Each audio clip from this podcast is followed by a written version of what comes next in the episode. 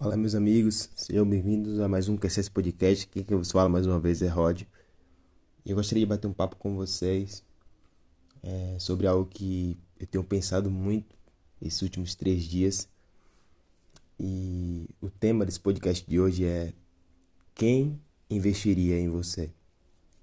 Esse podcast surgiu a partir de uma reflexão, como eu havia dito, esses três dias eu estava pensando muito sobre a minha vida, os rumos que ela tem tomado, a minha história como um todo e principalmente a minha caminhada com Jesus, que é a parte mais importante da minha vida. Estava vasculhando o meu OneDrive. OneDrive, para você que não sabe, é um aplicativo ou um sistema da Microsoft que permite você armazenar arquivos em nuvem. E na época eu tinha um celular, um Nokia, Nokia Lumia. Não sei você que tinha também um Nokia Lumia, mas eu tinha esse celular na época.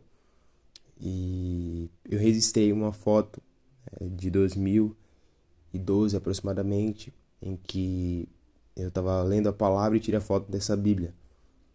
E tá, Rod, mas o que, que tem de extraordinário nisso? Essa Bíblia foi a primeira Bíblia que eu ganhei de um amigo.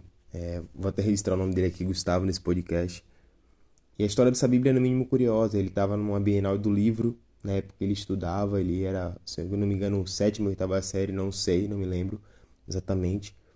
Mas ele estava na Bienal do Livro e ele se lembrou né, de mim e comprou essa Bíblia para mim. Cara, e para mim foi o melhor presente que eu ganhei na minha vida. Pode parecer clichê, mas eu desejava muito ter uma Bíblia. Eu, minha história com o Senhor, pelo que eu me recordo, ela começou, eu tinha uns 9, 10 anos, aqui na rua existia culto é, para crianças na casa de uma irmã que ela já faleceu até, chamava-se Denise, a gente chamava ela carinhosamente de Deni, e ela fazia cultos em casa para crianças. E eu me recordo que eu ia para esses cultos e algo que me marcava muito nesses cultos era a questão de memorizar versículos e você ter que falar os versículos sem olhar para a palavra, sem olhar para os papelzinhos que a gente tinha. E que, que eu me recordo foram os primeiros contatos é, conscientes com a palavra de Deus e eu fiquei apaixonado pelo Evangelho por Jesus naquele período. Só que pelo fato da minha família não ser cristã, eu não tinha basicamente quem me levasse para a igreja, não tinha quem me apoiasse na minha caminhada. E como eu era criança, como eu havia dito, não tinha como ir para a igreja sem que o responsável me levasse. Né? E eu nesse meio do caminho eu acabei me distanciando do Senhor e voltei para o Senhor no ensino médio.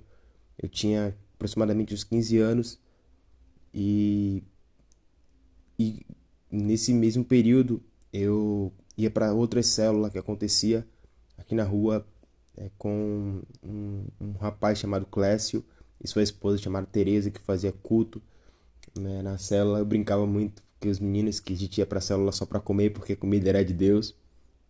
E era uma bênção a célula.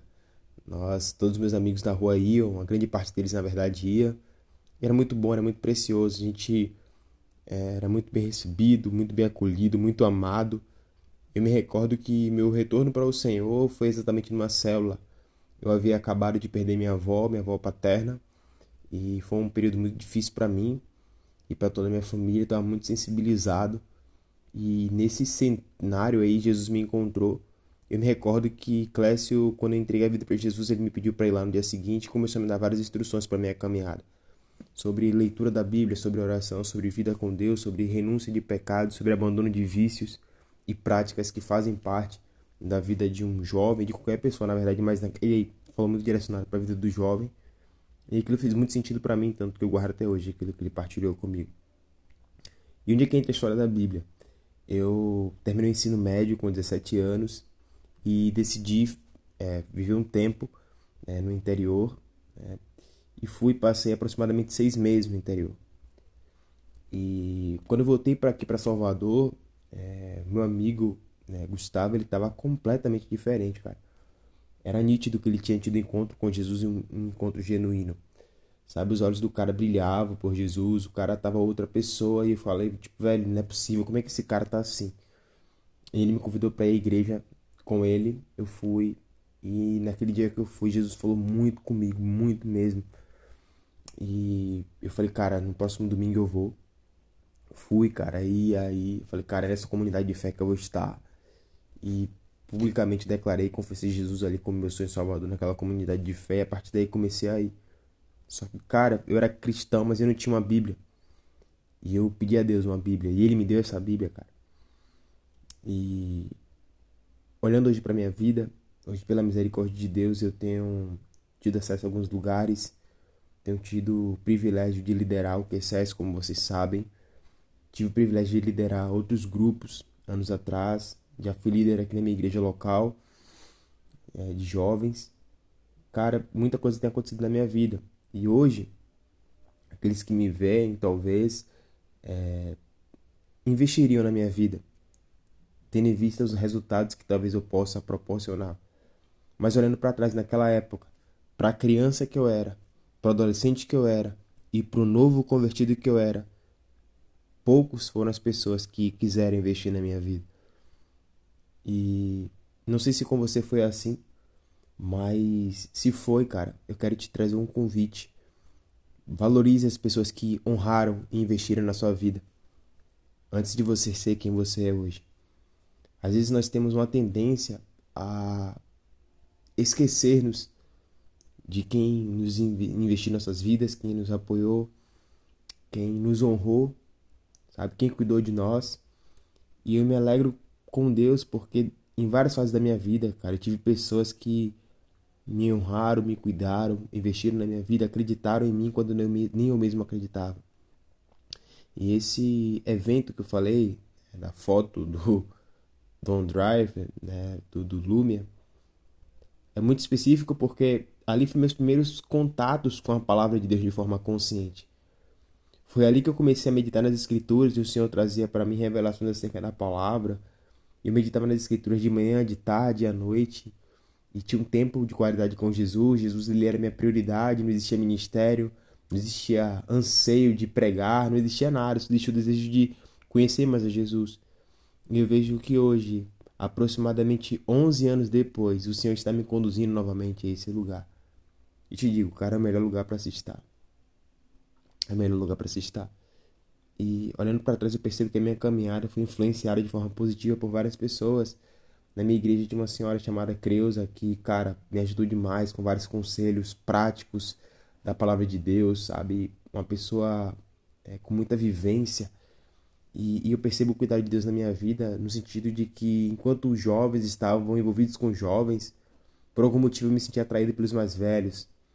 E eu estava com a irmã Creuza e com vários outros irmãos maduros na caminhada com Jesus que me deram vários conselhos preciosos que hoje eu trago para minha vida e guardaram meu coração também. Então também teve minha líder, é, Aldaci, o marido dela José, o meu primeiro é, pastor, pastor Pedro, uh, uh, pastor Elmo, Elielza, que é minha primeira líder de jovens, uh, como eu falei, Clécio, Tereza, a Denise, tem uma irmã também que era da minha igreja, a Nete, que, cara, pensa uma mulher com um coração incrível, cara, que amava Jesus, investia muito também em crianças, cara. É, Cara, assim, tem várias pessoas que foram é, essenciais para minha caminhada. E sempre que eu os encontro, os poucos que eu encontro hoje, cara, eu faço sempre questão de lembrar daquele tempo e agradecer por aquilo que eles fizeram comigo e por mim. Eu não tenho dúvidas de que é, sem aquilo que eles investiram na minha vida, sem aquilo que eles fizeram, certamente eu não seria a pessoa que eu sou hoje.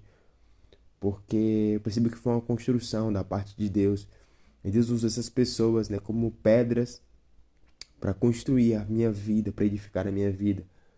E eu quero deixar esse agradecimento a você que investiu na minha vida, a você que, sabe, me apoiou, a você que ofertou na minha vida, a você que acreditou no meu ministério, a você que acreditou em mim quando eu nem mesmo acreditava. Que esse muito obrigado para você, tá bom? E que você que está me ouvindo é, também honre Valorize, estime aquelas pessoas que investiram na sua vida. Não pelo fato de elas simplesmente investirem na sua vida, mas simplesmente pelo fato de elas serem pessoas que contribuíram para sua jornada de fé, contribuíram para sua vida, pessoas que são essenciais. Eu acredito que honra é uma cultura e honra é algo que você estabelece e a partir daí você recebe de volta.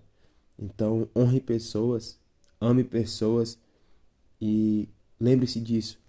Quando você estiver passando por um momento favorável, tente honrar aqueles que estiveram com você no momento desfavorável. Porque muitos são aqueles que se esquecem daqueles que estiveram no momento de desfavor. E muitas das vezes agregam à sua mesa pessoas que não cooperaram com nada, não contribuíram com nada no seu momento de bonança. Então, é injusto não citar todas as pessoas aqui. Se eu fosse citar o podcast, ia ficar muito mais extenso. Mas você que tem consciência de que foi e é um parceiro na minha caminhada, na minha vida e no meu ministério.